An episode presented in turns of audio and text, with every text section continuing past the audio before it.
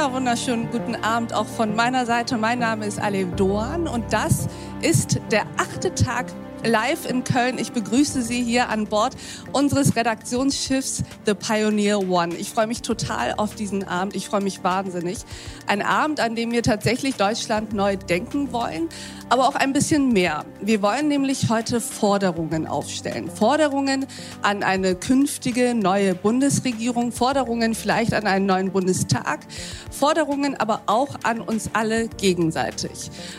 Jetzt komme ich aber zu den fantastischen Frauen, in deren Mitte ich hier heute sitzen darf. Es ist Tradition bei uns am achten Tag, dass die Gäste sich einmal jeweils vorstellen. Und ich würde sagen, das behalten wir jetzt mal bei und fangen mit dir an, Diana.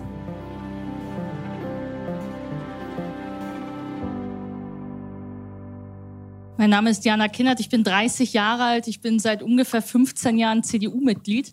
Ich habe eine Zeit lang ähm, das Büro geleitet von Peter Hinze in Berlin. Ich bin Politikberaterin. Ich habe in Großbritannien viel zum weltweit ersten Anti-Einsamkeitsministerium gearbeitet.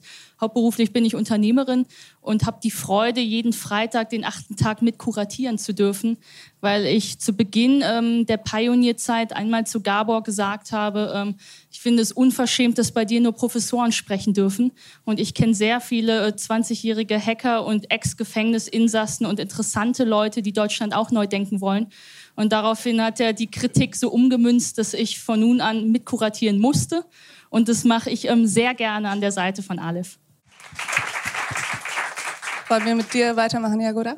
Ja, also ich bin Jagoda Marinic, ich bin Schriftstellerin, also habe eigentlich angefangen mit 23 mehr Romane zu schreiben, habe dann aber gemerkt, äh, dass viele Schriftsteller in einem komischen, ich sag nicht gern Elfenbeinturm, aber so isoliert am Schreibtisch leben und habe dann Schiss bekommen davor, mein Leben da zu verbringen und habe mich noch mal mehr sozusagen nach außen orientiert, habe angefangen politische Kolumnen zu schreiben, schreibe für die Süddeutsche Zeitung, äh, ich habe in den USA gelebt, schreibe auch für die New York Times, wenn es um so transatlantische Fragen geht, ähm, war viel in den USA, habe dort ähm, gelernt, sagen wir mal, wie die mit Diversität umgehen und wie positiv man mit der Vielfalt umgehen kann, pre-Trump natürlich, also bevor Trump da war. Es ging mir tatsächlich darum, dass ich verstanden habe, dass Einwanderung auch eine Erfolgsgeschichte sein kann, dass wir Kinder von Einwanderern dieses Land eben auch bereichern können, aber diese Geschichten weit unterrepräsentiert sind und habe angefangen, auch im Kulturmanagement dafür was zu machen, habe in Heidelberg so ein Haus der Kulturen gegründet. Das ist ein Innovationskonzept für Einwanderung inzwischen, das auch andere Kommunen nachmachen, habe also angefangen, eine Verwaltung zu stören in ihrer Gefälligkeit und ihren ihre Automatismen. Würde sagen, ich verstehe mich selber als streunende Störerin. Also überall, wo ich bin, störe ich ganz gerne und verfasse das dann meistens ganz gerne in Texte und hoffe, dass andere Menschen dann was über ihr Land verstehen, womit sie wiederum auch etwas tun können, um das Land zu verändern.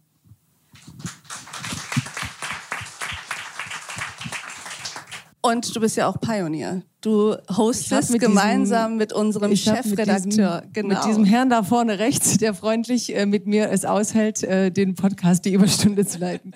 Anja, sag doch auch mal was zu dir. Ja, schönen guten Abend. Mein Name ist Anja Reschke. Ich bin, wie ich gerade feststelle, Landratte. Ich komme eigentlich aus München und hab's doch nicht so mit dem Element Wasser und bin sehr gespannt, wie ich diese zwei Stunden auf diesem Schiff mit diesen leichten Schwankungen aushalten werde. Ich weiß nicht, wie es Ihnen geht, aber ich merke das schon, obwohl ich wirklich nur ein Schlückchen Alkohol getrunken habe. Aber obwohl ich vor 20 Jahren aus München nach Hamburg gezogen bin, wegen des Jobs. Ich bin nämlich äh, Journalistin, und Moderatorin und inzwischen auch, wie nennt man das so vornehm, Programmmanagerin. Ich habe, äh, nachdem ich in München studiert habe, bin ich nach Hamburg gegangen und habe dort ein Volontariat beim Norddeutschen Rundfunk gemacht und bin äh, in sehr jungen Jahren die Moderatorin des alten politischen Magazins Panorama geworden, was ja ein Magazin ist, was in diesem Jahr 60 Jahre alt geworden ist, die zweitälteste Sendung im deutschen Fernsehen nach der Tagesschau äh, und hat das damals übernommen als junge Frau. Ich glaube, man hoffte, dass man mit mir sehr viel neue junge Zuschauer holt, was glaube ich nicht geklappt hat. Aber äh, bin also in eine in einen Laden gekommen, in dem viele alte, gewichtige Männer die Welt erklärten und habe da arbeite da jetzt seit 20 Jahren, habe aber dann auch neben dem rein Moderieren ganz viele Beiträge gemacht. Ich habe äh, journalistische Formen in jeglicher Hinsicht, ob Interviews, Langformate, äh, lange Dokumentationen oder kurze Beiträge, bin und stehe aber natürlich für kritischen, die Gesellschaft beobachtenden, investigativen Journalismus, betrachte es als unsere Aufgabe und das ist das, was mich immer bewegt hat, irgendwie in diese Gesellschaft hineinzuhorchen und zu gucken, welche Veränderungen da sind. Ich finde das total spannend zu gucken, was hält diese Gesellschaft zusammen oder was spaltet sie eben gerade auch.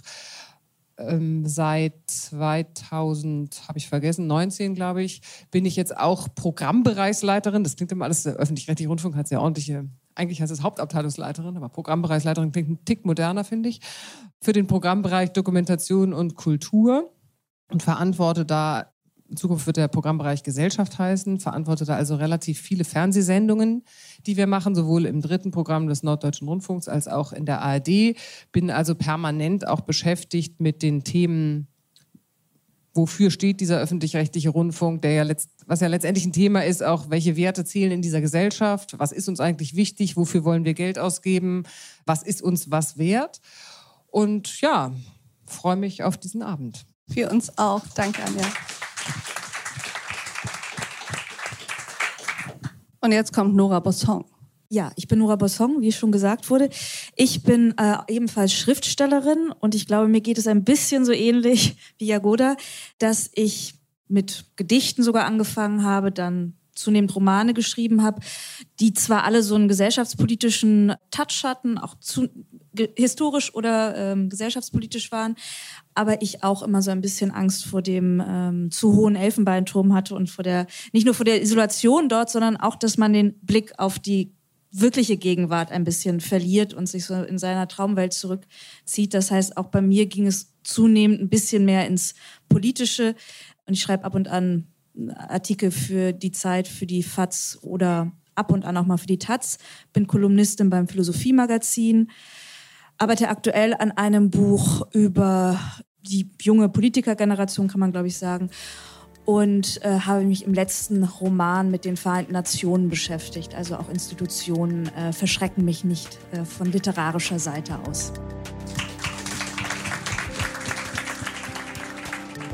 Ich verrate Ihnen nicht zu viel, wenn ich Ihnen sage, dass ich immer noch unter dem Eindruck dieses außergewöhnlichen Abends und dieses außergewöhnlichen Live-Talks stehe. Wir wollen mehr, lautete das Motto und mehr haben meine Gäste gefordert und gegeben. Wir diskutieren über mehr Verbindlichkeit, mehr Zukunft, mehr Demut und mehr Entschiedenheit. Lassen Sie sich von diesem differenzierten und in Teilen auch kontroversen Diskurs inspirieren. Haben Sie das komplette Gespräch, das zeigt, dass es möglich ist, dass Inhalte, Ideen und der Dialog im Vordergrund stehen auf thepioneer.de und in Ihrer Pioneer-App. Ich wünsche Ihnen einen schönen Abend. Ihre Alev Doan.